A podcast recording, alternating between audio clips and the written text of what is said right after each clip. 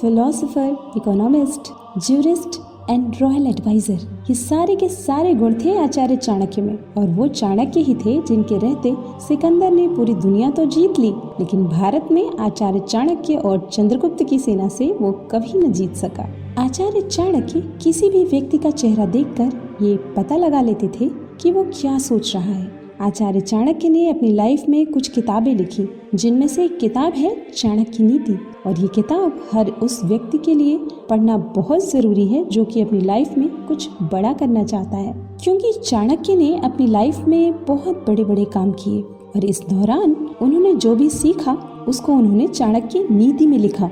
इसलिए किसी भी व्यक्ति के लिए जो कि सक्सेसफुल होना चाहता है, ये किताब पढ़ना बहुत ही ज़्यादा ज़रूरी है। और क्योंकि आजकल लोगों के पास बुक्स पढ़ने का टाइम नहीं होता, इसलिए हम चाणक्य नीति की ऑडियो बुक फॉर्म में आपके सामने प्रेजेंट कर रहे हैं। तो सुनिए और सीखिए। चाणक्य नीति चैप्टर वन तीनों लोगों के स्वामी सर्वशक्तिमान भगवान विष्णु को नमन करते हुए मैं एक राज्य के लिए नीति के सिद्धांतों को कहता हूँ। मैं यह सूत्र अनेक शास्त्रों का आधार लेकर कह रहा हूँ। जो व्यक्ति शास्त्रों के सूत्रों का अभ्यास करके ज्ञान ग्रहण करेगा, उसे अत्यंत वैभवशाली कर्तव्य के सिद्धांत ज्ञात होंगे।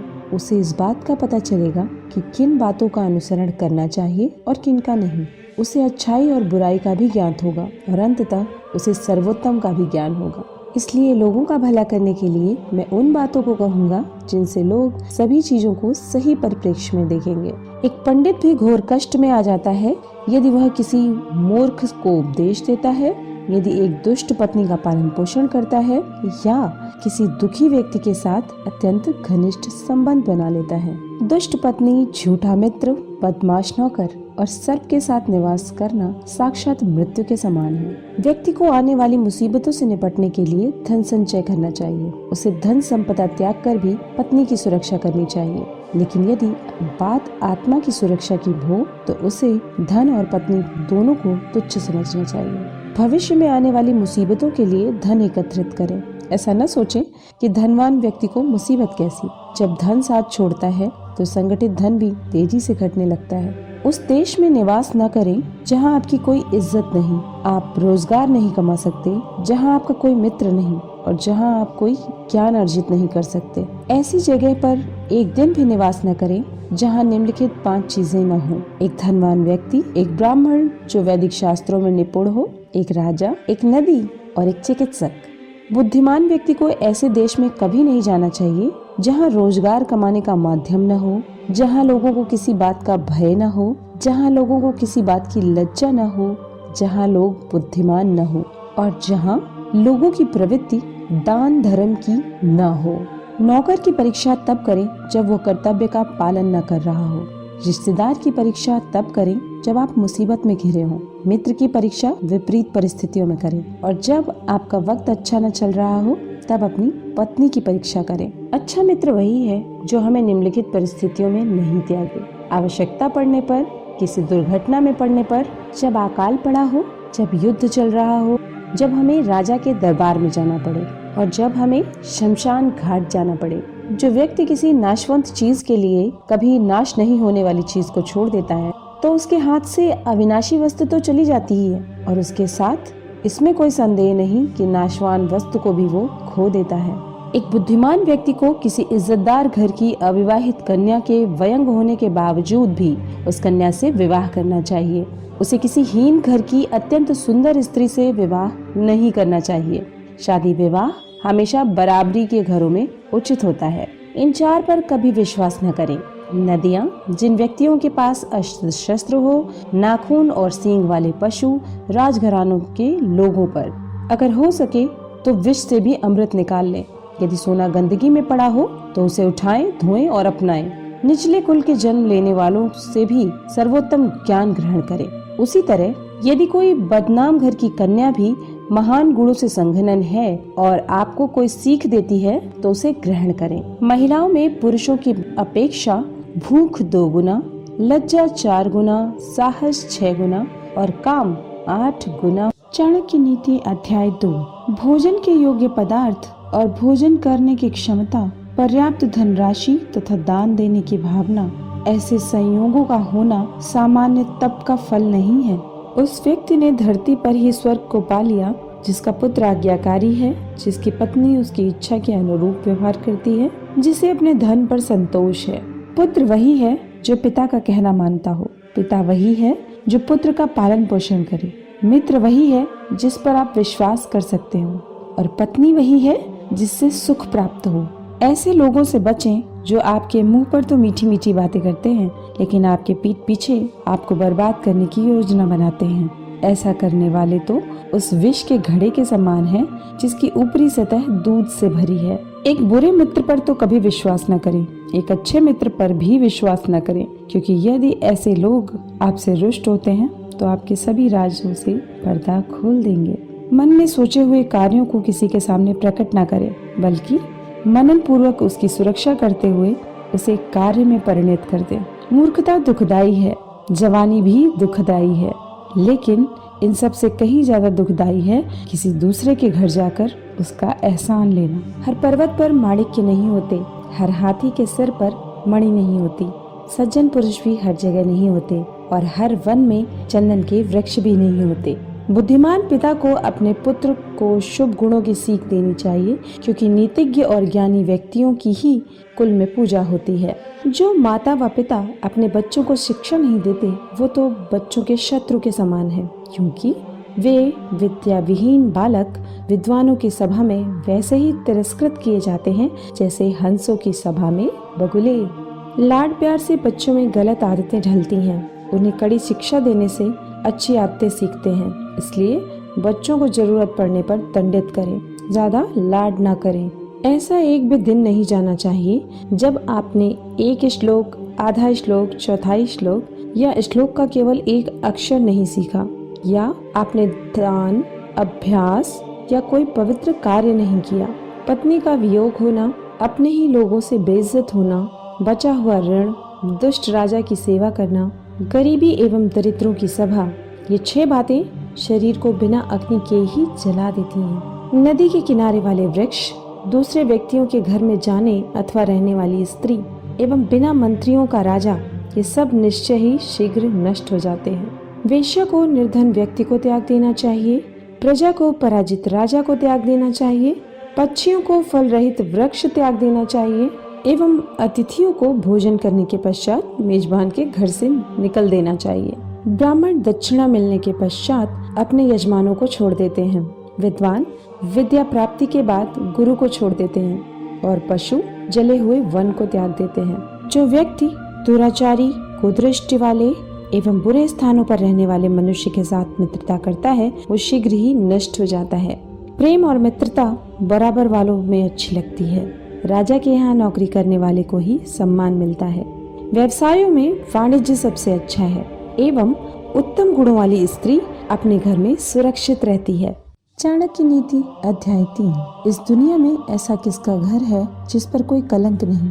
वो कौन है जो रोग और दुख से मुक्त है? सुख सदा किसको रहता है?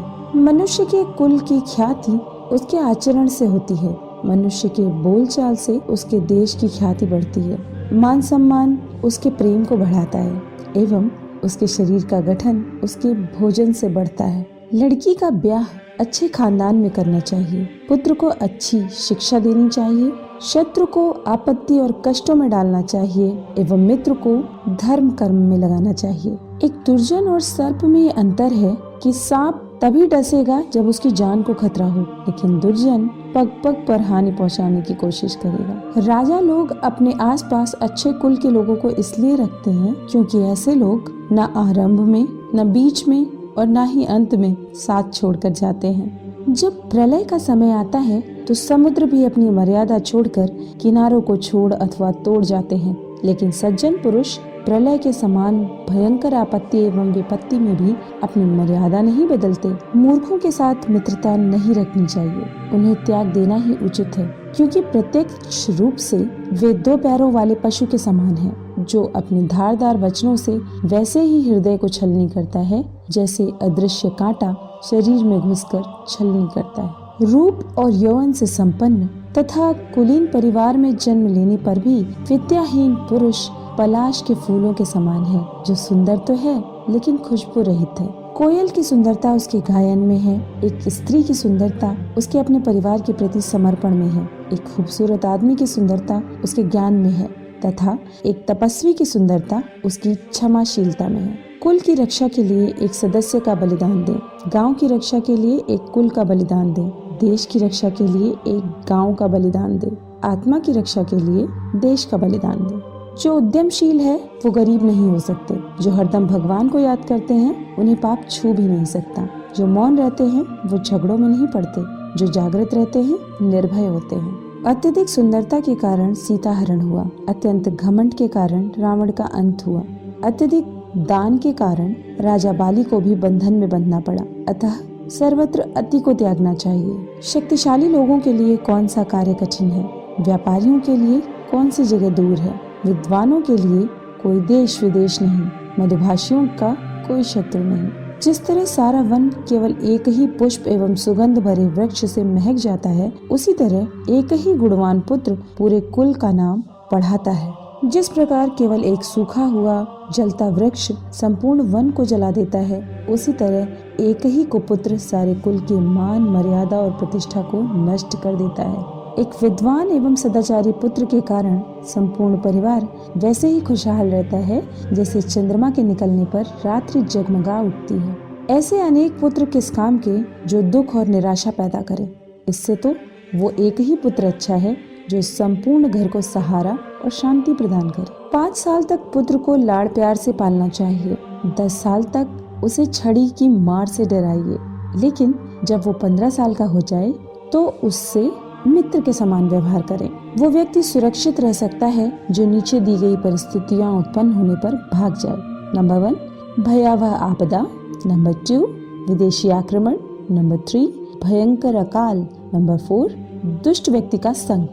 जो व्यक्ति निम्नलिखित बातें अर्जित नहीं करता, वो बार बार जन्म लेकर मरता है। नंबर वन धर्म। नंबर टू अर्थ। नंबर थ्री काम। नंबर फोर मोक्ष। धन की देवी लक्ष्मी स्वयं वहाँ चली आती हैं, जहाँ नंबर वन मूर्खों का सम्मान नहीं होता नंबर टू अनाज का अच्छे से भंडारण किया जाता है नंबर थ्री पति पत्नी में आपस में लड़ाई बखेड़ा नहीं होता है। चाणक्य नीति, अध्याय चार, निम्नलिखित बातें माता के गर्भ में ही निश्चित हो जाती हैं। नंबर एक, व्यक्ति कितने साल जिएगा? नंबर दो, किस प्रकार का काम करेगा? नंबर तीन, उसके पास कितनी संपत्ति होगी? नंबर चार, उसकी मृत्यु कब होगी? पुत्र, मित्र, सगे संबंधी साधुओं को देखकर भागते हैं, लेकिन जो लोग साधुओं का अनुसरण करते हैं, उनमें भक्ति जागृत होती है और उनके उस पुण्य से उनका सारा कुल धन्य हो जाता है। जैसे मछली दृष्टि से कछुआ ध्यान देकर और पंछी स्पर्श करके अपने बच्चों को पालते हैं, वैसे ही सतजन पुरुषों की संगति मनुष्य का पालन पोषण करती है। जब आपका शरीर स्वस्थ है और आपके नियंत्रण में है आत्म साक्षात्कार का उपाय कर लेना चाहिए, क्योंकि मृत्यु हो जाने के बाद कोई कुछ नहीं कर सकता।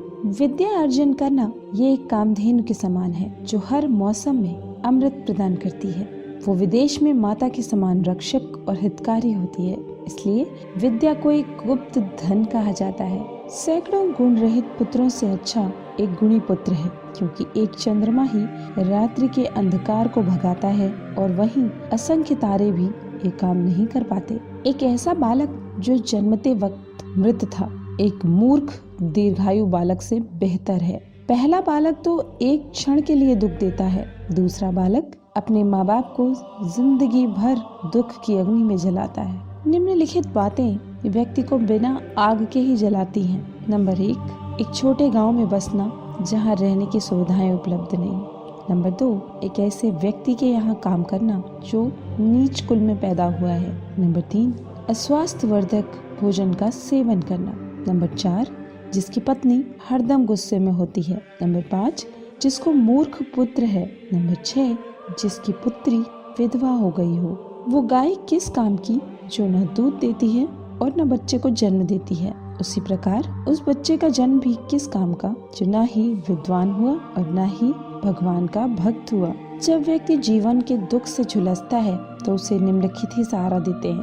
पुत्र और पुत्री, पत्नी, भगवान के भक्त। ये बातें एक ही बार होनी चाहिए।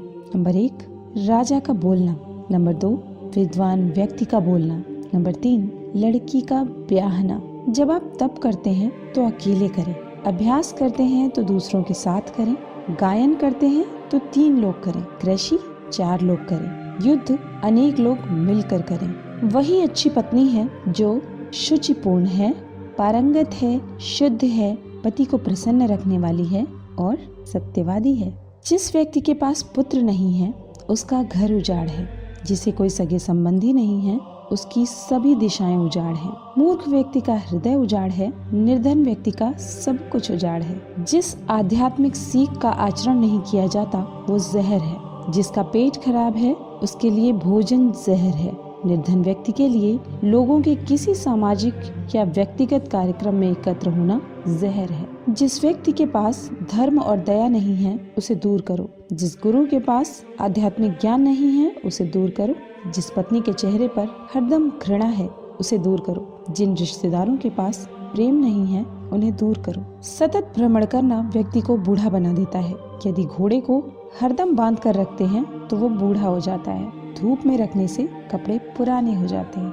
इन बातों को बार बार गौर करें। सही समय, सही मित्र, सही ठिकाना, पैसे कमाने के सही साधन, पैसा खर्चा करने के सही तरीके, आपके ऊर्जा स्रोत द्विज अग्नि में भगवान देखते हैं। भक्तों के हृदय में परमात्मा का वास होता है। जो अल्पमति के लोग होते हैं, वो मूर्ति में भगवान देखते हैं। लेकिन जो व्यापक दृष्टि रखने वाले लोग होते हैं, वो ये जानते हैं कि भगवान सर्व चाणक्य नीति अध्याय पाँच। ब्राह्मणों को अग्नि की पूजा करनी चाहिए।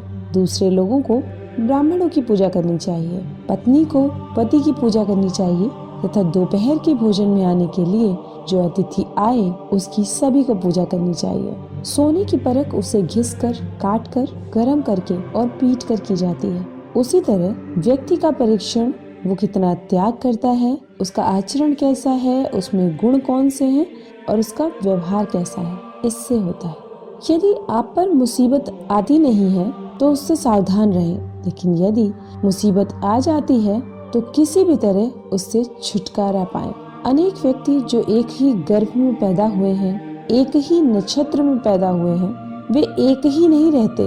उसी तरह जैसे बेर के झाड़ के सभी बेर एक ही जैसे नहीं रहते वह व्यक्ति जिसके हाथ स्वच्छ हैं, कार्यालय में काम नहीं करना चाहता जिसने अपनी कामना को खत्म कर दिया है वो शारीरिक श्रृंगार नहीं करता। जो आधा पढ़ा हुआ है वो व्यक्ति मीठे बोल नहीं बोल सकता। जो सीधी बात करता है वो धोखा नहीं दे सकता। मूर्ख लोग विद्वानों से ईर्ष्या करते हैं। गलत मार्ग पर चलने वाली औरत पवित्र स्त्री से ईर्ष्या करती है। बदसूरत औरत खूबसूरत औरत से ईर्ष्या करती है। खाली बैठने से अभ्यास का नाश होता है। दूसरों को पैसा देखभाल के लिए देने से पैसे का नाश होता है। गलत ढंग से बुआई करने वाला किसान अपने बीजों का नाश करता है। यदि सेनापति नहीं है तो सेना का नाश होता है। अर्जित विद्या अभ्यास से सुरक्षित रहती है। घर की इज़्ज़त अच्छे व्यवहार से सुरक्षित रहती है। अच्छे गुणों से इज्जतदार आदमी को मान मिलता है। किसी भी व्यक्ति का गुस्सा उसकी आँखों में दिखता है।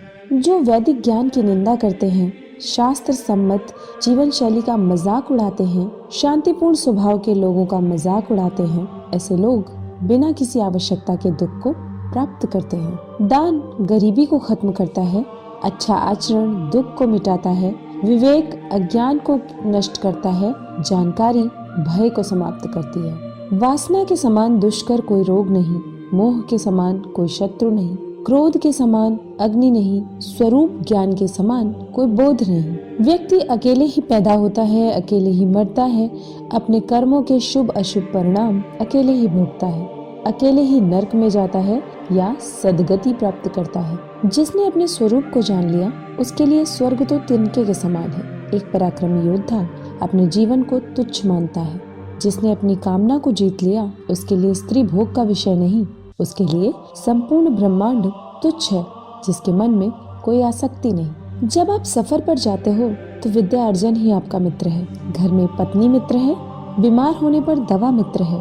अर्जित पुण्य मृत्यु के बाद एकमात्र मित्र है। समुद्र में होने वाली वर्षा व्यर्थ है। जिसका पेट भरा हुआ है, उसके लिए अन्न व्यर्थ है। पैसे वाले आदमी के लिए भेंट वस्तु का कोई अर्थ नहीं। दिन के समय जलता दिया व्यर्थ है। निर्धन को धन की कामना, पशु को वाणी की कामना, लोगों को स्वर्ग की कामना, देव लोगों को मुक्ति की कामना। सत्य की शक्ति ही इस दुनिया को धारण करती है। सत्य की शक्ति से ही सूर्य प्रकाशमान है, हवाएँ चलती हैं। सही में सब कुछ सत्य पर ही आश्रित है। लक्ष्मी, जो संपत्ति की देवता है, वो चंचला है। हमारी श्वास भी चंचला है। हम कितना जिएँगे, इसका कोई ठिकाना नहीं। हम कहाँ रहेंगे, ये भी पक्का नहीं। कोई बात यहाँ पर यदि पक्की है तो वो ये कि हमारा अर्जित पुण्य कितना है। आदमियों में नाई सबसे धूर्त है। कौआ पक्षियों में सबसे धूर्त है। लोमड़ी प्राणियों में सबसे धूर्त है। औरतों में लंपट औरत सबसे धूर्त है। ये सब आपके पिता है। नंबर एक, जिसने आपको जन्म दिया है। नंबर दो, जिसने आपका यज्ञोपवीत संस्कार किया है। नंबर तीन, जिसने आपको पढ़ाया है। नंबर चार, जिसने आपको भोजन दिया है। नंबर पाँच, जिसने आपको भयपूर्ण परिस्थितियों में बचाया है। इन सबको अपनी माताएँ समझे। नंबर एक, राजा की पत्नी। नंबर दो, गुरु की पत्नी। नंबर तीन, मित्र की पत्नी। नंबर चार, पत्नी की माँ। नंबर पाँच आपकी माँ चाणक्य नीति अध्याय छः। श्रवण करने से धर्म का ज्ञान होता है। द्वेष दूर होते हैं। ज्ञान की प्राप्ति होती है और माया की आसक्ति से मुक्ति होती है। पक्षियों में कौवा नीच है। पशुओं में कुत्ता नीच है। जो तपस्वी पाप करता है, वो घिनौना है। लेकिन जो दूसरों की निंदा करता है, वो सबसे बड़ा चांडाल है। राख से घिसने पर पीतल चमकता है। तांबा इमली से साफ़ होता है। औरतें प्रदर से शुद्ध होती है। नदी बहती रहे तो साफ़ रहती है। राजा, ब्राह्मण और तपस्वी योगी जब दूसरे देश जाते हैं तो आदर पाते हैं। लेकिन औरत यदि भटक जाती है तो बर्बाद हो जाती है। धनवान व्यक्ति के कई मित्र होते हैं। उसके कई संबंधी भी होते हैं। धनवान को ही आदमी कहा जाता है और पैसे वाले को ही पंडित कहकर नवाजा जाता है। सर्वशक्तिमान की इच्छा से ही बुद्धि काम करती है। वही कर्म को नियंत्रित करता है। उसी की इच्छा से आसपास में मदद करने वाले लोग आ जाते हैं। काल सभी जीवों को निपुणता प्रदान करता है। वो सभी जीवों का संहार भी करता है। वो जागता रहता है जब सब सो जाते हैं। काल को कोई जीत नहीं सकता। जो जन्म से अंधे हैं, वो देख नहीं सकते। उसी तरह जो वासना के अधीन है, वो भी देख नहीं सकते। अहंकारी व्यक्ति को भी कभी ऐसा नहीं लगता कि वो कुछ बुरा कर रहा है। और जो पैसे के पीछे पड़े हैं, उनको उनके कर्मों में कोई पाप दिखाई नहीं देता। जीवात्मा अपने कर्मों के मार्ग से जाता है और जो भी भले बुरे परिणाम कर्मों में आते हैं, उन्हें भोगता है। अपने ही कर्मों से वो संसार में बंधता है और अपने ही कर्मों से वो बंधनों से छूटता है। राजा को उसके नागरिकों के पाप लगते हैं। राजा के यहाँ काम करने वाले पुजारी को राजा के पाप लगते हैं। पति को पत्नी के पाप लगते हैं। गुरु को उसके शिष्यों के पाप लगते हैं।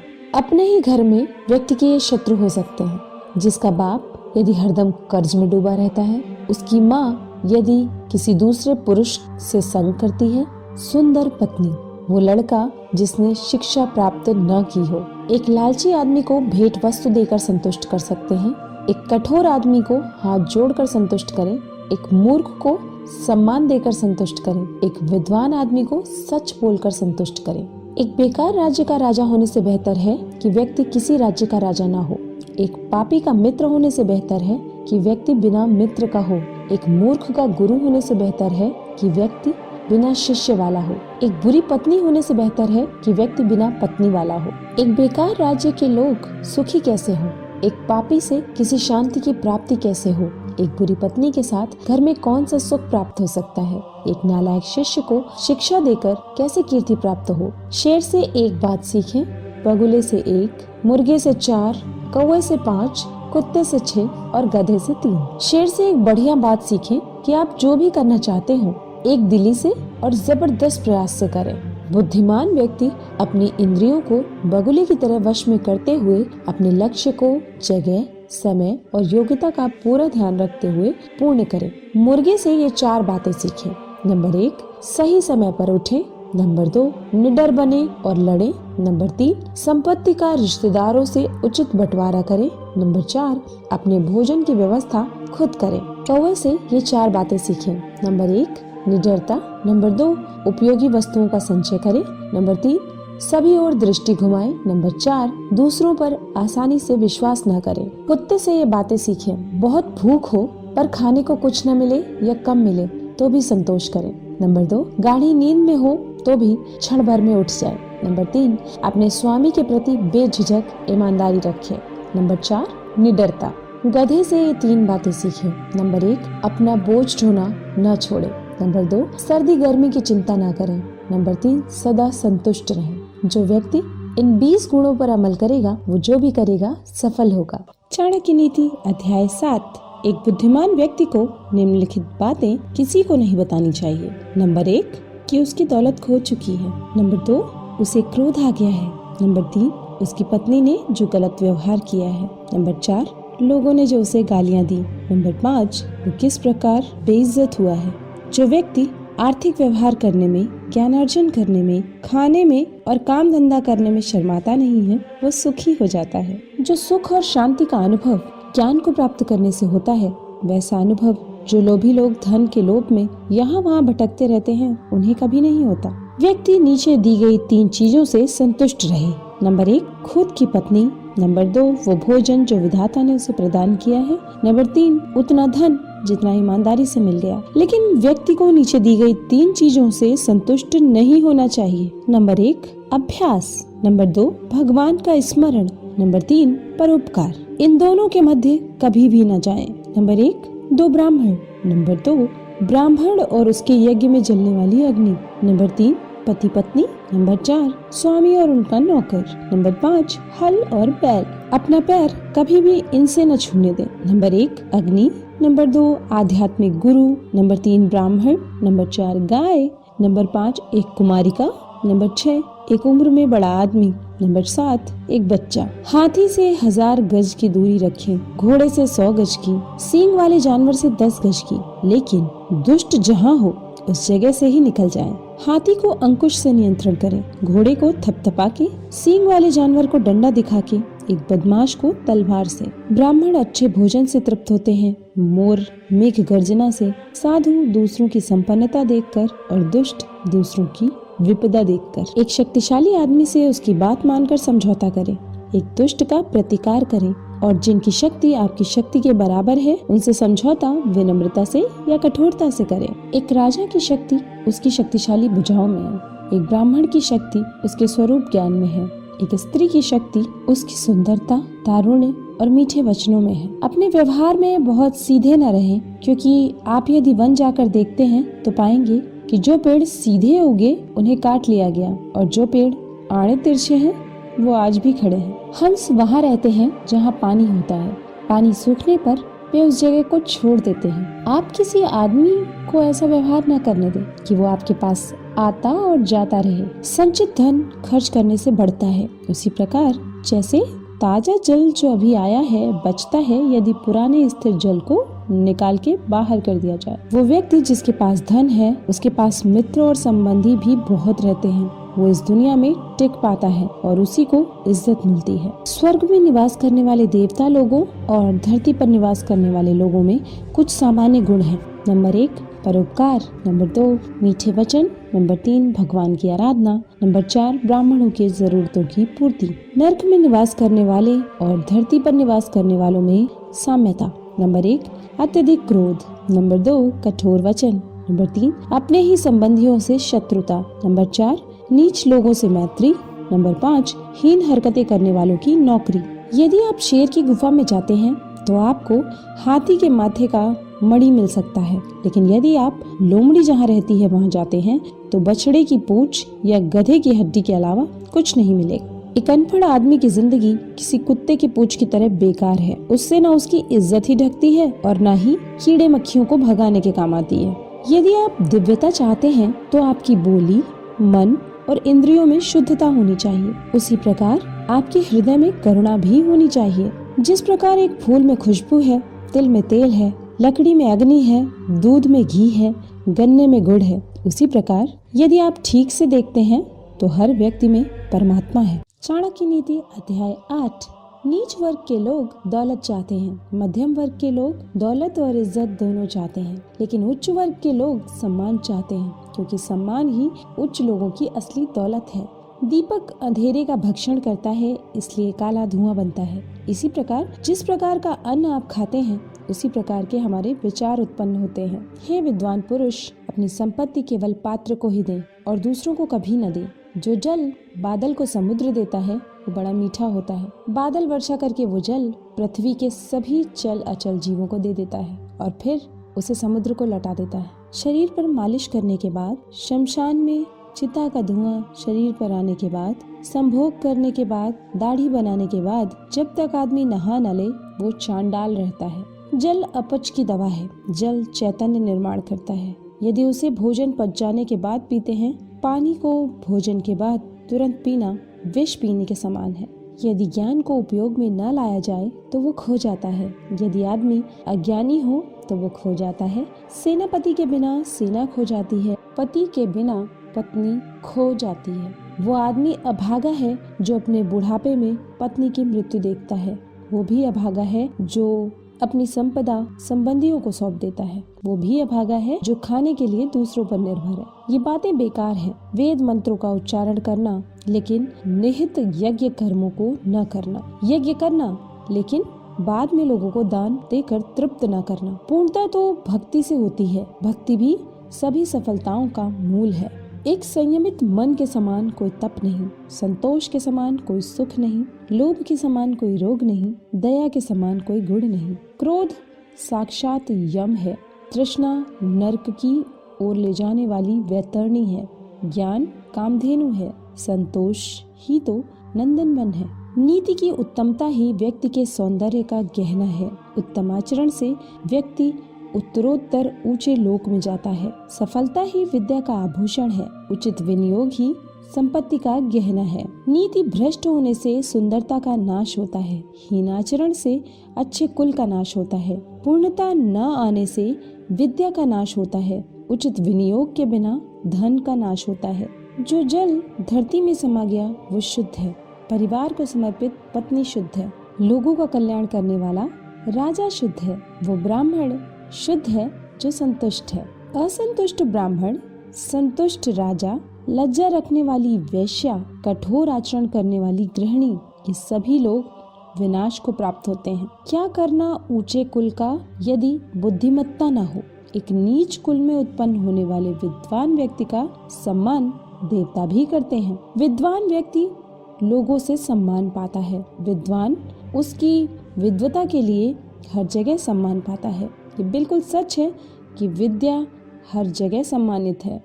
जो लोग दिखने में सुंदर हैं, जवान हैं, ऊँचे कुल में पैदा हुए हैं, वो बेकार हैं, यदि उनके पास विद्या नहीं है। वो तो पलाश के फूल के समान, जो दिखते तो अच्छे हैं, पर महकते नहीं। ये धरती उन लोगों के भार से दबी रह जाती है, जो मांस खाते हैं, दारू पीते हैं, बेवकूफ़ हैं। वे सब तो आदमी होते हुए भी पशु हैं। उस यज्ञ के समान कोई शत्रु नहीं, जिसके उपरांत लोगों को बड़े पैमाने पर भोजन न कराया जाए। ऐसे यज्ञ राज्यों को खत्म कर देते हैं। यदि पुरोहित यज्ञ में ठीक से उच्चारण न करे तो यज्ञ उसे खत्म कर देता है। और यदि यजमान लोगों को दान एवं भेंट वस्तु न दे तो वो भी यज्ञ द्वारा खत्म हो जाता है। चाणक्य नीति अध्याय नौ। तात, यदि तुम जन्म मरण के चक्र से मुक्त होना चाहते हो तो जिन विषयों के पीछे तुम इंद्रियों की संतुष्टि के लिए भागते फिरते हो। उन्हें ऐसे त्याग दो, जैसे तुम विष को त्याग देते हो। इन सबको छोड़कर, हे तात, तितिक्षा, ईमानदारी का आचरण, दया, शुचिता और सत्य, इसका अमृत पियो। वो कमीने लोग, जो दूसरों की गुप्त खामियों को उजागर करते फिरते हैं, उसी तरह नष्ट हो जाते हैं, जिस तरह कोई सांप चीटियों के टीलों में जाकर मर जाता है। शायद किसी ने ब्रह्मा जी जो इस सृष्टि के निर्माता हैं को यह सलाह नहीं दी कि वो स्वर्ण को सुगंध प्रदान करे, गन्ने के झाड़ में फल प्रदान करे, चंदन के वृक्ष को फूल प्रदान करे, विद्वान को धन प्रदान करे, राजा को लंबी उम्र प्रदान करे। अमृत सबसे बढ़िया औषधि है। इंद्रिय सुख से अच्छा भोजन सर्वश्रेष्ठ सुख है। नेत्र सभी इंद्रियों में श्रेष्ठ है। मस्तक शरीर के सभी भागों में श्रेष्ठ है। कोई संदेश वाहक आकाश में जा नहीं सकता। आकाश से कोई खबर आ नहीं सकती। वहाँ रहने वाले लोगों की आवाज़ सुनाई नहीं देती और उनके साथ कोई संपर्क नहीं हो सकता। इसलिए वो ब्राह्मण जो सूर्य और चंद्र की भविष्यवाणी करता है, उसे विद्वान मानना चाहिए। इन सातों को जगा दे, यदि ये सो जाए। नंबर एक, विद्यार्थी। नंबर दो, सेवक। नंबर तीन, पथिक। नंबर चार, भूखा आदमी। नंबर पाँच, डरा हुआ आदमी। नंबर छह खजाने का रक्षक। और नंबर सात, खजांची। इन सातों को नींद से नहीं जगाना चाहिए। नंबर एक, सांप। नंबर दो राजा, नंबर तीन बाघ, नंबर चार डंक मारने वाला कीड़ा, नंबर पाँच छोटा बच्चा, नंबर छह दूसरों का कुत्ता और नंबर सात मूर्ख। जिन्होंने वेदों का अध्ययन, पैसा कमाने के लिए किया और जो नीच काम करने वाले लोगों का दिया हुआ अन्न खाते हैं, उनके पास कौन सी शक्ति हो सकती है? वो ऐसे भुजंगों के समान है जो दंश नहीं कर सकते, जिसके डांटने से सामने वाले के मन में डर पैदा नहीं होता। और प्रसन्न होने के बाद वो सामने वाले को कुछ नहीं देता। वो ना किसी की रक्षा कर सकता है और ना किसी को नियंत्रित कर सकता है। ऐसा आदमी भला क्या कर सकता है? यदि नाग अपना फन खड़ा करे तो भले ही वो जहरीला ना हो तो भी उसका ये करना सामने वाले के मन में डर पैदा करने को पर्याप्त है। यहाँ ये बात कोई मायने नहीं रखती कि वो जहरीला है कि नहीं। सुबह उठकर दिन भर जो दांव आप लगाने वाले हैं, उसके बारे में सोचें।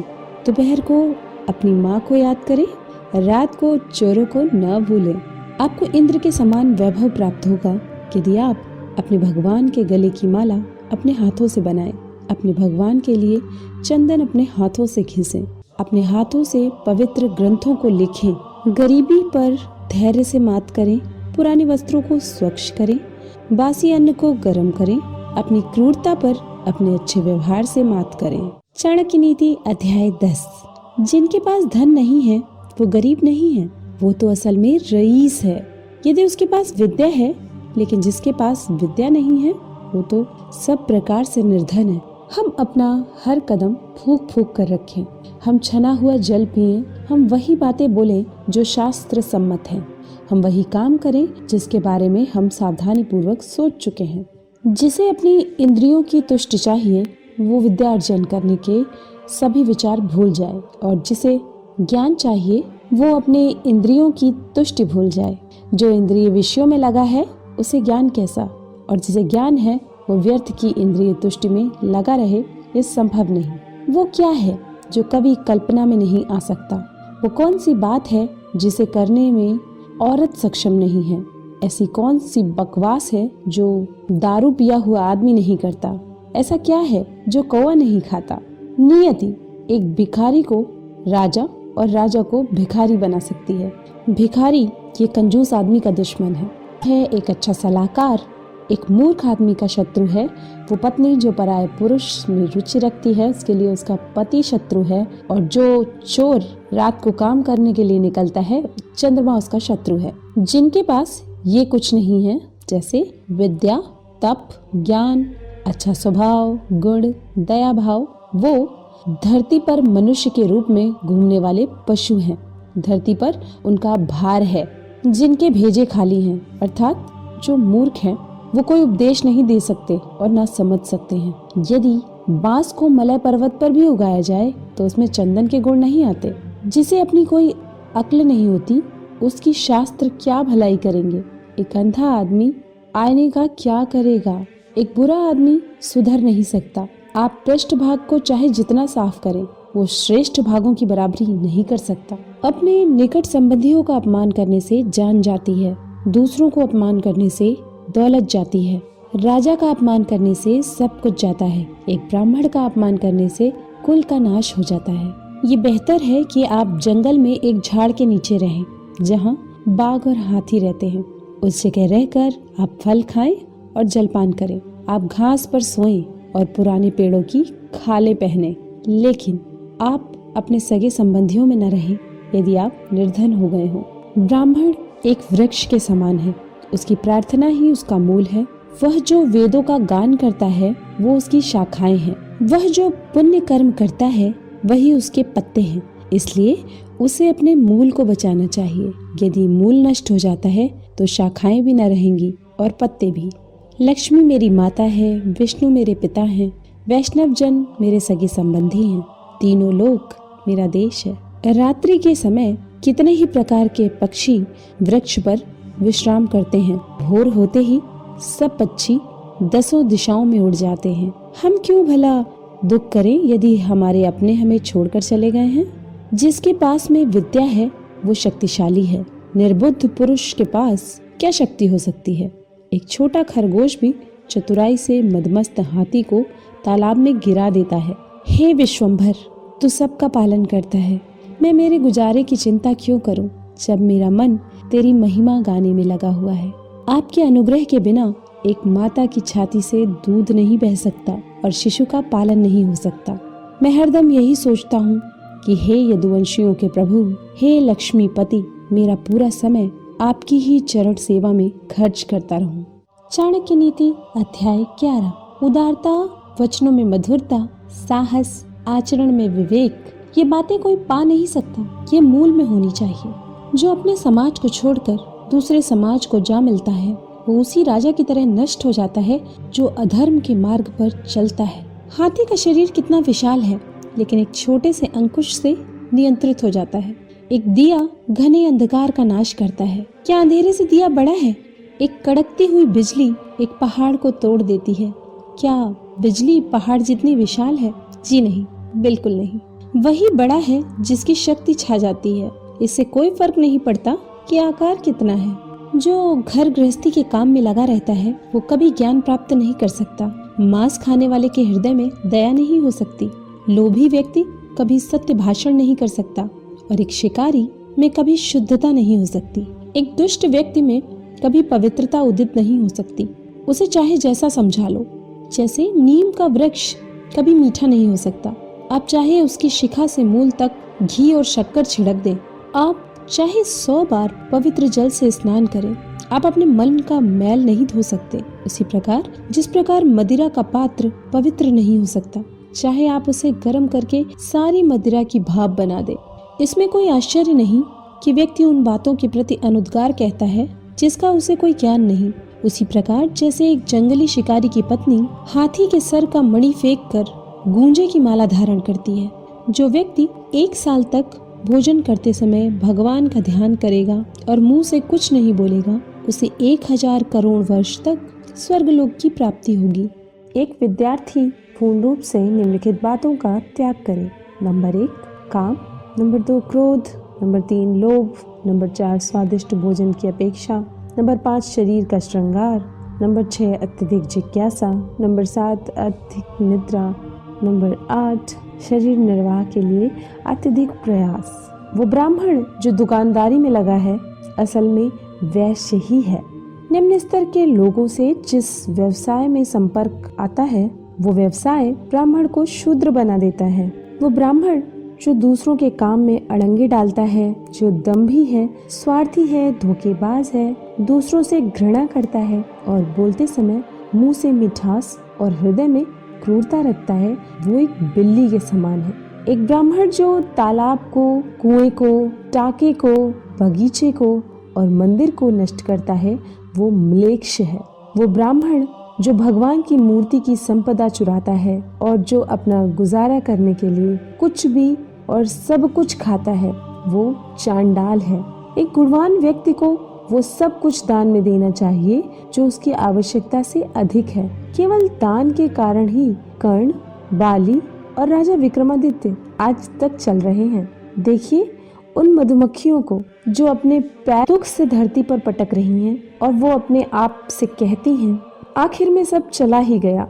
हमने हमारे शहद को जो बचा कर रखा था, ना ही दान दिया और न ही खुद खाया।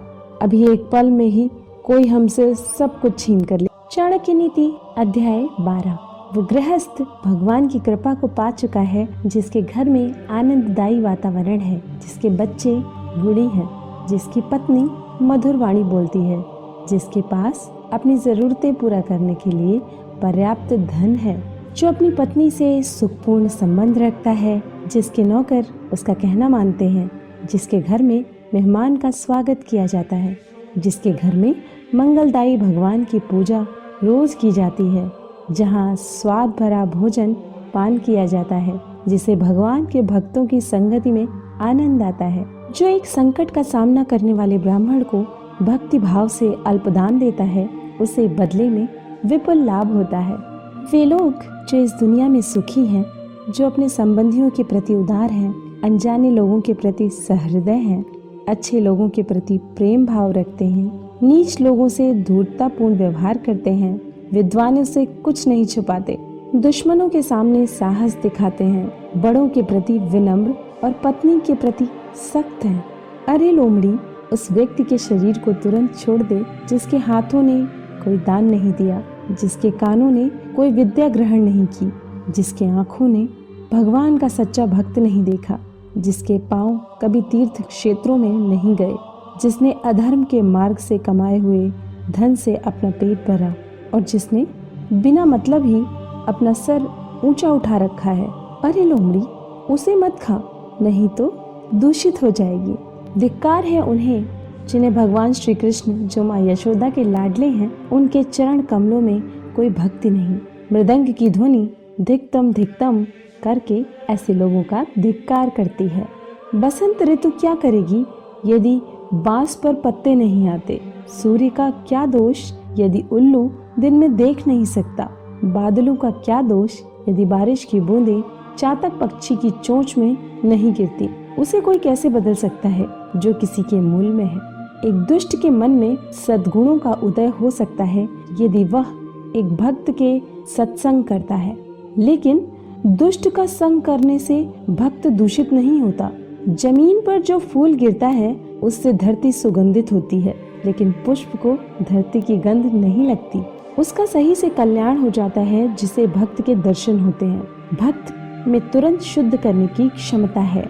पवित्र क्षेत्र में तो लंबे समय के संपर्क से शुद्धि होती है। एक अजनबी ने एक ब्राह्मण से पूछा, बताइए, इस शहर में महान क्या है? ब्राह्मण ने जवाब दिया कि खजूर के पेड़ का समूह महान है। अजनबी ने सवाल किया, यहाँ दानी कौन है? जवाब मिला कि ये धोबी जो सुबह से कपड़े ले जाता है और शाम को लौटाता है। प्रश्न हुआ, यहाँ सबसे काबिल कौन है? जवाब मिला, यहाँ हर कोई दूसरे का द्रव्य और दारा हरण करने में काबिल है। प्रश्न हुआ कि आप ऐसी जगह रह कैसे लेते हैं? जवाब मिला कि जैसे एक कीड़ा एक दुर्गंध युक्त जगह पर रहता है। वो घर जहाँ ब्राह्मणों के चरण कमल को धोया नहीं जाता, जहाँ वैदिक मंत्रों का ज़ोर से उच्चारण नहीं होता और जहाँ भगवान को और पितरों को भोग नहीं लगाया जाता, वो घर एक शमशान है। सत्य मेरी माता है, आध्यात्मिक ज्ञान मेरा पिता है, धर्माचरण मेरा बंधु है, दया मेरा मित्र है, भीतर की शांति मेरी पत्नी है, क्षमा मेरा पुत्र है। मेरे परिवार में ये छह लोग हैं। हमारे शरीर नश्वर हैं। धन में तो कोई स्थायी भाव नहीं है। मृत्यु हरदम हमारे निकट है, इसलिए हमें तुरंत पुण्य कर्म करने चाहिए।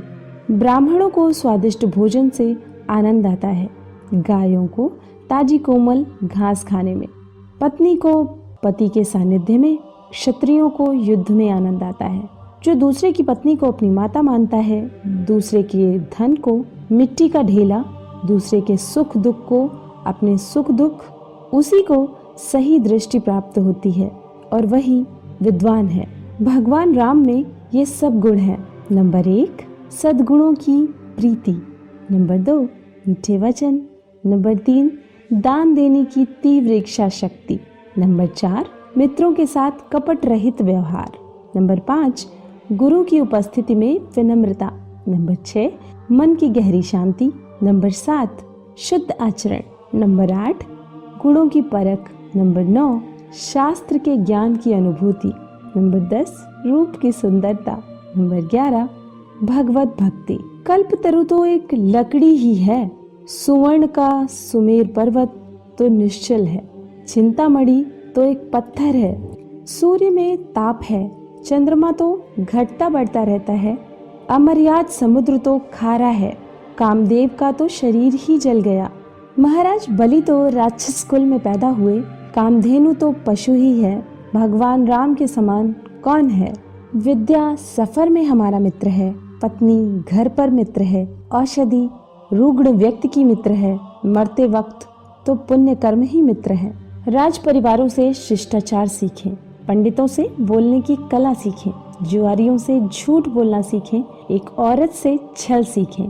बिना सोचे समझे खर्च करने वाला नटखट बच्चा जिसे अपना घर नहीं, अपनी पत्नी को दुर्लक्षित करने वाला जो अपने आचरण पर ध्यान नहीं देता है, ये लोग जल्दी ही बर्बाद हो जाएँगे।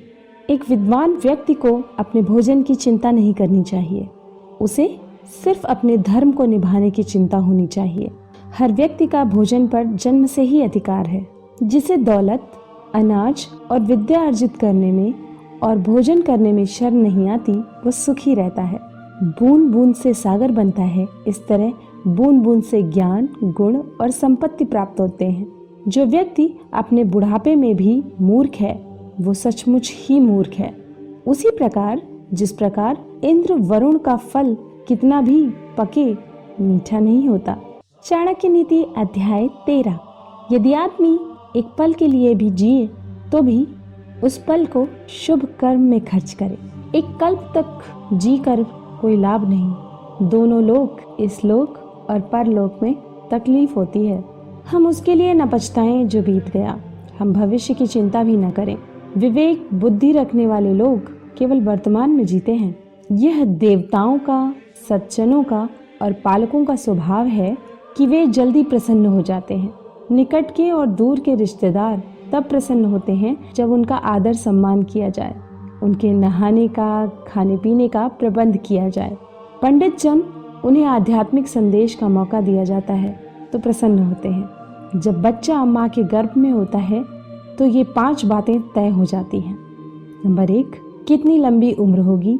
नंबर दो, वो क्या करेगा? नंबर तीन, कितना धन अर्जित करेगा? नंबर चार, कितना ज्ञान अर्जित करेगा? नंबर पाँच, मौत कब होगी? देखिए, क्या आश्चर्य है। बड़े लोग अनोखी बातें करते हैं। वे पैसे को तो तिनके की तरह मामूली समझते हैं, लेकिन जब वे उसे प्राप्त करते हैं तो उसके भार से और विनम्र होकर झुक जाते हैं। जो व्यक्ति अपने घर के लोगों से बहुत आसक्ति रखता है, वो भय और दुख को पाता है। आसक्ति ही दुख का मूल है। जिसे सुखी होना है, उसे आसक्ति छोड़नी पड़ेगी। जो भविष्य के लिए तैयार है और जो किसी भी परिस्थिति को चतुराई से निपटा सकता है, ये दोनों व्यक्ति सुखी हैं। लेकिन जो आदमी सिर्फ़ नसीब के सहारे चलता है, वो बर्बाद होता है। यदि राजा पुण्यात्मा है तो प्रजा भी वैसी ही होती है। यदि राजा पापी है तो प्रजा भी पापी होती है। यदि वो सामान्य है तो प्रजा सामान्य होती है। प्रजा के सामने राजा का उदाहरण होता है और वो उनका अनुसरण करती है। मेरी नज़रों में वो आदमी मृत है जो जीते ही धर्म का पालन नहीं करता। लेकिन जो धर्म पालन में अपने प्राण दे देता है, वो मरने के बाद भी बेशक लंबा जीता है।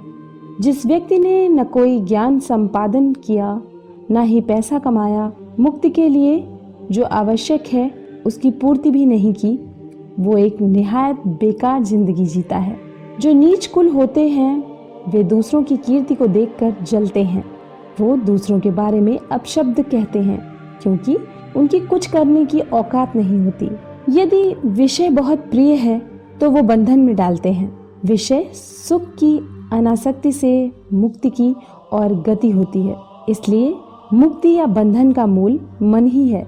जो आत्म स्वरूप का बोध होने से खुद को शरीर नहीं मानता, वो हरदम समाधि में रहता है। भले ही उसका शरीर कहीं भी चला जाए। किसी को सब सुख प्राप्त हुए, जिसकी कामना की, सब कुछ भगवान के हाथ में है। इसलिए हमें संतोष में जीना होगा। जिस प्रकार एक गाय का बछड़ा हज़ारों गायों में अपनी माँ के पीछे चलता है, उसी तरह कर्म आदमी के पीछे चलते हैं। जिसके काम करने में कोई व्यवस्था नहीं उसे कोई सुख नहीं मिल सकता। लोगों के बीच या वन में। लोगों के मिलने से उसका हृदय जलता है और वन में तो कोई सुविधा होती ही नहीं। यदि आदमी उपकरण का सहारा ले तो गर्भ जल से पानी निकाल सकता है। उसी तरह यदि विद्यार्थी अपने गुरु की सेवा करे तो गुरु के पास जो ज्ञान निधि है, वो उसे प्राप्त हो सकती है। हमें अपने कर्म का फल मिलता है। हमारी बुद्धि पर इसके पहले हमने जो कर्म किए हैं, उसका निशान है। इसलिए जो विद्वान लोग हैं, वो सोच विचार कर कर्म करते हैं। जिस व्यक्ति ने आपको आध्यात्मिक महत्ता का एक अक्षर भी पढ़ाया हो, उसकी पूजा करनी चाहिए। जब युग का अंत हो जाएगा तो मेरु पर्वत डिग जाएगा। जब कल्प का अंत होगा तो सातों समुद्र का पानी विचलित हो जाएगा। लेकिन साधु कभी भी अपने आध्यात्मिक मार्ग से नहीं डिगेगा। इस धरती पर अन्न, जल और मीठे वचन, ये असली रत्न हैं। मूर्खों को लगता है पत्थर के टुकड़े रत्न हैं। चाणक्य नीति, अध्याय चौदह गरीबी, दुख और एक बंदी का जीवन, ये सब व्यक्ति के किए हुए पापों का ही फल है आप दौलत, मित्र, पत्नी और राज्य गंवा कर वापस पा सकते हैं, लेकिन यदि आप अपनी काया गंवा देते हैं तो वापस नहीं मिलेगी यदि हम बड़ी संख्या में एकत्र हो जाएँ तो दुश्मन को हरा सकते हैं। उसी प्रकार, जैसे घास के तिनके एक दूसरे के साथ रहने के कारण भारी वर्षा में भी क्षय नहीं होते। पानी पर तेल, एक कमीने आदमी को बताया हुआ राज, एक लायक व्यक्ति को दिया हुआ दान और एक बुद्धिमान व्यक्ति को पढ़ाया हुआ शास्त्रों का ज्ञान, अपने स्वभाव के कारण तेज़ी से फैलते हैं। वो व्यक्ति क्यों मुक्ति को नहीं पाएगा? जो निम्नलिखित परिस्थितियों में जो उसके मन की अवस्था होती है, उसे कायम रखता है। जब वो धर्म के अनुदेश को सुनता है, जब वो शमशान घाट में होता है, जब वो बीमार होता है, वो व्यक्ति क्यों पूर्णता नहीं हासिल करेगा? जो पश्चाताप में, जो मन की अवस्था होती है, उसी अवस्था को काम करते वक्त बनाए रखेगा। हमें अभिमान नहीं होना चाहिए जब हम ये बातें करते हैं। नंबर एक, परोपकार। नंबर दो आत्मसंयम, नंबर तीन, पराक्रम, नंबर चार, शास्त्र का ज्ञान हासिल करना, नंबर पाँच, विनम्रता, नंबर छः, नीतिमत्ता। ये करते वक्त अभिमान करने की इसलिए ज़रूरत नहीं, क्योंकि दुनिया बहुत कम दिखाई देने वाले दुर्लभ रत्नों से भरी पड़ी है। वह जो हमारे मन में रहता है, हमारे निकट है, हो सकता है कि वास्तव में वो हमसे बहुत दूर हो। इसलिए वो व्यक्ति जो हमारे निकट है, लेकिन हमारे मन में नहीं वो हमसे बहुत दूर है। यदि हम किसी से कुछ पाना चाहते हैं तो उससे ऐसे शब्द बोलें जिससे वो प्रसन्न हो जाए। उसी प्रकार, जैसे एक शिकारी मधुर गीत गाता है जब वो हिरन पर बाण चलाना चाहता है, जो व्यक्ति राजा से, अग्नि से, धर्मगुरु से और स्त्री से बहुत परिचय बढ़ाता है, वो विनाश को प्राप्त होता है। जो व्यक्ति इनसे पूर्ण रूप से अलिप्त रहता है, उसे अपना भला करने का कोई अवसर नहीं मिलता। इसलिए इनसे सुरक्षित अंतर रखकर संबंध रखना चाहिए। हम इनके साथ बहुत सावधानी से पेश आए। नंबर एक, अग्नि। नंबर दो, पानी। नंबर तीन, औरत। नंबर चार, मूर्ख। नंबर पाँच, सांप। नंबर छः, राज परिवार के सदस्य। जब जब हम इनके संपर्क में आते हैं, क्योंकि ये हमें एक झटके में मौत तक पहुँचा सकते हैं। वही व्यक्ति जीवित है, जो गुणवान है और पुण्यवान है। लेकिन जिसके पास धर्म और गुण नहीं, उसे क्या शुभ कामना दी जा सकती है? यदि आप दुनिया को एक काम करके जीतना चाहते हैं तो इन पंद्रह को अपने काबू में रखो। इन्हें इधर उधर भागने न दे। पाँच इंद्रियों के विषय नंबर एक, जो दिखाई देता है, दो, जो सुनाई देता है, तीन, जिसकी गंध आती है, चार, जिसका स्वाद आता है, पाँच, जिसका स्पर्श होता है। पाँच इंद्रिय, नंबर एक, आँख, नंबर दो, कान, नंबर तीन, नाक नंबर चार जिहवा, नंबर पाँच त्वचा, पाँच कामेंद्रियाँ, नंबर एक हाथ, नंबर दो पाँव, नंबर तीन मुँह, नंबर चार ज्ञानेन्द्रिय नंबर पाँच गुदा। वही पंडित है जो वही बात बोलता है जो प्रसंग के अनुरूप हो। अपनी शक्ति के अनुरूप, दूसरों की प्रेम की से सेवा करता है, जिसे अपने क्रोध की मर्यादा का पता है। एक ही वस्तु देखने वालों की योग्यता के अनुरूप अलग अलग दिखती है। तब करने वाले को वस्तु में देखकर कोई कामना नहीं जागती। जो व्यक्ति बुद्धिमान है, वो निम्नलिखित बातें किसी को न बताए। वो औषधि जो उसने बनाई है, जो अच्छा काम कर रही है, वो परोपकार जो उसने किया। उसके घर के झगड़े, उसकी उसकी पत्नी के साथ होने वाली व्यक्तिगत बातें, उसने जो ठीक से न पकाया हुआ खाना खाया, जो गालियाँ उसने सुनी। कोकिल तब तक मौन रहते हैं, जब तक वो मीठा गाने की काबिलियत हासिल नहीं कर लेते और सबको आनंद नहीं पहुँचा सकते। हम निम्नलिखित बातें प्राप्त करें और उसे कायम रखें। हमें पुण्य कर्म के जो आशीर्वाद मिले, धन, अनाज, वो शब्द जो हमने हमारे आध्यात्मिक गुरु से सुने, कम पाई जाने वाली दवाइयाँ। हम ऐसा नहीं करते हैं तो जीना मुश्किल हो जाएगा। कुसंग का त्याग करें। और संत जनों से मेल जोल बढ़ाएँ। दिन और रात गुणों का संपादन करें। उस पर हमेशा चिंतन करें जो शाश्वत है और जो अनित्य है, उसे भूल जाएँ। चाणक्य नीति, अध्याय पंद्रह। वो व्यक्ति जिसका हृदय हर प्राणी मात्र के प्रति करुणा से पिघलता है, उसे ज़रूरत क्या है किसी ज्ञान की, मुक्ति की, सर के ऊपर जटा जूट रखने की और अपने शरीर पर राख मलने की? इस दुनिया में वो खजाना नहीं है जो आपको, आपके सदगुरु ने एक ज्ञान का एक अक्षर दिया, उसके कर्ज से मुक्त कर सके। कांटों और दुष्ट लोगों से बचने के दो उपाय हैं। पैरों में जूते पहनो और उन्हें इतना शर्मसार करो कि वो अपना सर उठा न सके और आपसे दूर रहे। जो अस्वच्छ कपड़े पहनता है, जिसके दांत साफ़ नहीं, जो बहुत खाता है जो कठोर शब्द बोलता है, जो सूर्योदय के बाद उठता है, उसका कितना भी बड़ा व्यक्तित्व क्यों ना हो, वो लक्ष्मी की कृपा से वंचित रह जाएगा। जब व्यक्ति दौलत खोता है तो उसके मित्र, पत्नी, नौकर, संबंधी उसे छोड़कर चले जाते हैं। और जब वो दौलत वापस हासिल कर लेता है तो ये सब लौट आते हैं। इसलिए दौलत ही सबसे अच्छा रिश्तेदार है। पाप से कमाया हुआ पैसा दस साल रह सकता है। ग्यारहवें साल में वो विलुप्त हो जाता है। एक महान आदमी जब कोई गलत काम करता है तो उसे कोई अच्छा नहीं कहता। एक नीच आदमी जब कोई अच्छा काम करता है तो उसका धिक्कार होता है। देखिए, अमृत पीना तो अच्छा है, लेकिन राहु की मौत अमृत पीने से ही हुई। विष पीना नुकसानदायी है, लेकिन भगवान शंकर ने जब विष का पान किया तो विष उनके गले का अलंकार हो गया। एक सच्चा भोजन वो है जो ब्राह्मण को देने के बाद शेष है। प्रेम वो सत्य है जो दूसरों को दिया जाता है। खुद से जो प्रेम होता है, वो नहीं। वही बुद्धिमत्ता है जो पाप करने से रोकती है। वही दान है जो बिना दिखावे के किया जाता है। यदि आदमी को परख नहीं है तो वो अनमोल रत्नों को तो पैर की धूल में पड़ा हुआ रखता है और घास को सर पर धारण करता है। ऐसा करने से रत्नों का मूल्य कम नहीं होता और घास के तिनकों की महत्ता नहीं बढ़ती।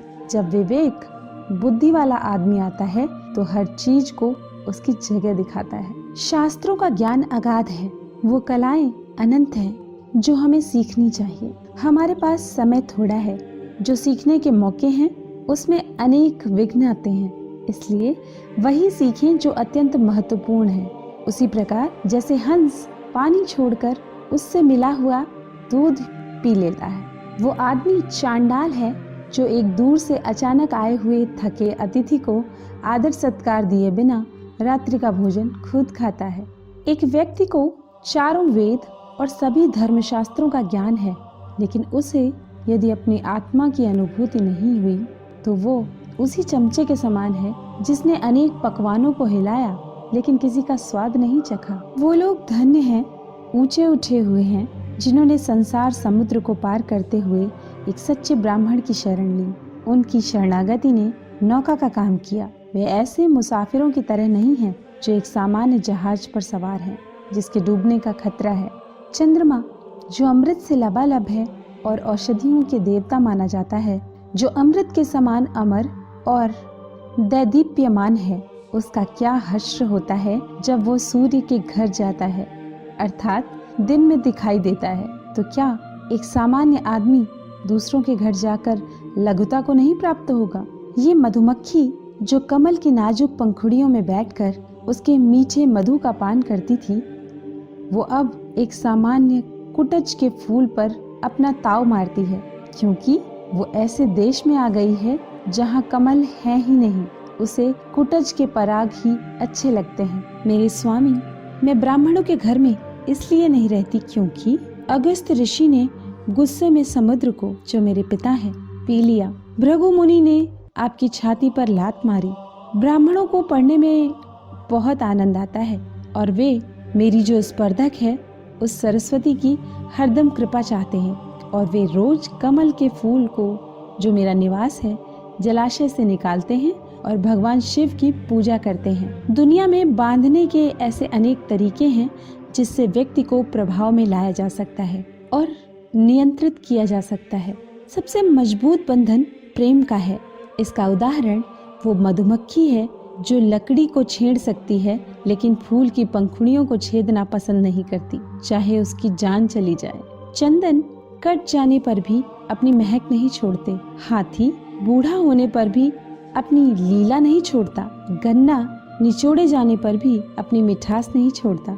उसी प्रकार ऊँचे कुल में पैदा हुआ व्यक्ति अपने उन्नत गुणों को नहीं छोड़ता। भले ही उसे कितनी भी गरीबी में क्यों न बसर करना पड़े। चाणक्य नीति अध्याय 16 मूर्ख को लगता है कि वो हसीन लड़की उसे प्यार करती है और वो उसका गुलाम बन जाता है और उसके इशारों पर नाचता है। ऐसा यहाँ कौन है जिसमें दौलत पाने के बाद मस्ती नहीं है? क्या कोई बेलगाम आदमी अपने संकटों पर रोक लगा पाया है? इस दुनिया में किस आदमी को औरत ने कब्जे में नहीं किया? किसके ऊपर राजा की हरदम मेहरबानी रही? किसके ऊपर समय के प्रकोप नहीं हुए? किस भिखारी को यहाँ शोहरत मिली? किस आदमी ने दुष्ट के दुर्गुण पाकर सुख को प्राप्त किया? व्यक्ति को महत्ता उसके गुण प्रदान करते हैं। वो जिन पदों पर काम करता है, सिर्फ़ उससे कुछ नहीं होता। क्या आप एक कौए को गरुड़ कहेंगे? यदि वो एक ऊँची इमारत की छत पर जाकर बैठता है। जो व्यक्ति गुणों से रहित है लेकिन जिसकी लोग सराहना करते हैं, वो दुनिया में काबिल माना जा सकता है। लेकिन जो आदमी खुद की ही डींगे हाँकता है, वो अपने आप को दूसरों की नज़रों में गिराता है। भले ही वो स्वर्ग का राजा इंद्र क्यों ना हो। यदि एक विवेक संपन्न व्यक्ति अच्छे गुणों को परिचय देता है तो उसके गुणों की आभा को रत्न जैसी मान्यता मिलती है। एक ऐसा रत्न जो प्रज्वलित है। और सोने के अलंकरण में मढ़ने पर और चमकता है। मुझे वो दौलत नहीं चाहिए जिसके लिए कठोर यातना सहनी पड़े या सदाचार का त्याग करना पड़े या अपने शत्रु की चापलूसी करनी पड़े। सभी परोपकार और तप तात्कालिक लाभ देते हैं, लेकिन सुपात्र को जो दान दिया जाता है और सभी जीवों को जो संरक्षण प्रदान किया जाता है, उसका पुण्य कभी नष्ट नहीं होता। घास का तिनका हल्का है, कपास उससे भी हल्का है। भिखारी तो अनंत गुना हल्का है। फिर हवा का झोंका उसे उड़ा के क्यों नहीं ले जाता? क्योंकि वो डरता है कि कहीं वो भीख न मांग ले। बेइज्जत होकर जीने से अच्छा है कि मर जाए। मरने में एक क्षण का दुख होता है। पर इज़्ज़त होकर जीने में हर रोज दुख उठाना पड़ता है। सभी जीव मीठे वचनों से आनंदित होते हैं, इसलिए हम सबसे मीठे वचन कहें। मीठे वचन की कोई कमी नहीं है। इस दुनिया में वृक्ष को दो मीठे फल लगे हैं, मधुर वचन और सत्संग। पहले के जन्मों की अच्छी आदतें, जैसे दान, विद्यार्जन और तप, इस जन्म में भी चलती रहती हैं, क्योंकि सभी जन्म एक श्रृंखला से जुड़े हैं, जिसका ज्ञान किताबों में सिमट गया है और जिसने अपनी दौलत दूसरों के सुपुर्द कर दी है, ज़रूरत आने पर ज्ञान और दौलत कुछ भी इस्तेमाल नहीं कर सकता। चाणक्य नीति, अध्याय सत्रह। वो विद्वान जिसने असंख्य किताबों का अध्ययन बिना सदगुरु के आशीर्वाद से कर लिया, वो विद्वानों की सभा में एक सच्चे विद्वान के रूप में नहीं चमकता है। उसी प्रकार, जिस प्रकार एक नाजायज औलाद को दुनिया में कोई प्रतिष्ठा हासिल नहीं होती, वो चीज़ जो दूर दिखाई देती है, जो असंभव दिखाई देती है जो हमारी पहुँच से बाहर दिखाई देती है, वो भी आसानी से हासिल हो सकती है यदि हम तप करते हैं, क्योंकि तप से ऊपर कुछ नहीं। लोभ से बड़ा दुर्गुण क्या हो सकता है? और निंदा से बड़ा पाप क्या है? जो सत्य में प्रस्थापित है, उसे तप करने की क्या ज़रूरत है? जिसका हृदय शुद्ध है, उसे तीर्थ यात्रा की क्या ज़रूरत है? यदि स्वभाव अच्छा है तो और किस गुण की ज़रूरत है? यदि कीर्ति है तो अलंकार की क्या ज़रूरत है? समुद्र भी सभी रत्नों का भंडार है। वो शंख का पिता है। देवी लक्ष्मी शंख की बहन है। इससे ये बात सिद्ध होती है कि उसी को मिलेगा जिसने पहले दिया है। जब आदमी में शक्ति नहीं रह जाती तो वो साधु हो जाता है। जिसके पास दौलत नहीं होती, वो ब्रह्मचारी बन जाता है। रुग्ण भगवान का भक्त हो जाता है। जब औरत बूढ़ी हो जाती है तो पति के प्रति समर्पित हो जाती है। सांप के दंश में विष होता है, कीड़े के मुँह में विष होता है, बिच्छू के डंक में विष होता है। लेकिन दुष्ट व्यक्ति तो पूर्ण रूप से विष से भरा होता है। जो स्त्री अपने पति की सम्मति के बिना व्रत रखती है और उपवास करती है, वो उसकी आयु घटाती है और खुद नरक में जाती है। स्त्री दान देकर, उपवास रखकर और पवित्र जल का पान करके पावन नहीं हो सकती। वो पति के चरणों को धोने से और ऐसे जल का पान करने से शुद्ध हो जाती है। एक हाथ की शोभा गहनों से नहीं, दान देने से है। चंदन का लेप लगाने से नहीं, जल से नहाने से निर्मलता आती है। एक व्यक्ति भोजन खिलाने से नहीं, सम्मान देने से संतुष्ट होता है। मुक्ति खुद को सजाने से नहीं होती। आध्यात्मिक ज्ञान को जगाने से होती है। जिसमें सभी जीवों के प्रति परोपकार की भावना है, वो सभी संकटों पर मात करता है और उसे हर कदम पर सभी प्रकार की संपन्नता प्राप्त होती है। वो इंद्र के राज्य में जाकर क्या सुख भोगेगा, जिसकी पत्नी प्रेम भाव रखने वाली और सदाचारी है, जिसके पास में संपत्ति है, जिसका पुत्र सदाचारी और अच्छे गुण वाला है, जिसको अपने पुत्र द्वारा पौत्र हुए हैं। मनुष्यों में और निम्न स्तर के प्राणियों में खाना, सोना, घबराना और गमन करना समान है। मनुष्य अन्य प्राणियों से श्रेष्ठ है तो विवेक ज्ञान की बदौलत। इसलिए जिन मनुष्यों में ज्ञान नहीं, वे पशु हैं। यदि मदमस्त हाथी अपने माथे से टपकने वाले रस को पीने वाले भौरे को कान हिलाकर उड़ा देता है तो भौरों का कुछ नहीं जाता। वे कमल में भरे हुए तालाब की ओर खुशी से चले जाते हैं। हाथी के माथे का श्रृंगार कम हो जाता है। ये आठों कभी दूसरों का दुख नहीं समझ सकते। नंबर एक, राजा। नंबर दो, वैश्या। नंबर तीन, यमराज। नंबर चार, अग्नि। नंबर पाँच, चोर। नंबर छह छोटा बच्चा। नंबर सात, भिखारी। और नंबर आठ, कर वसूल करने वाला। हे केत की पुष्पा, तुम में तो कीड़े रहते हैं। तुमसे ऐसा कोई फल भी नहीं बनता जो खाया जाए। तुम्हारे पत्ते कांटों से ढके हैं। तुम टेढ़े होकर बढ़ते हो, कीचड़ में खिलते हो। कोई तुम्हें आसानी से पा नहीं सकता, लेकिन तुम्हारी अतुलनीय खुशबू के कारण दूसरे पुष्पों की तरह तुम सभी को प्रिय हो। इसलिए एक ही अच्छाई अनेक बुराइयों पर भारी पड़ती है।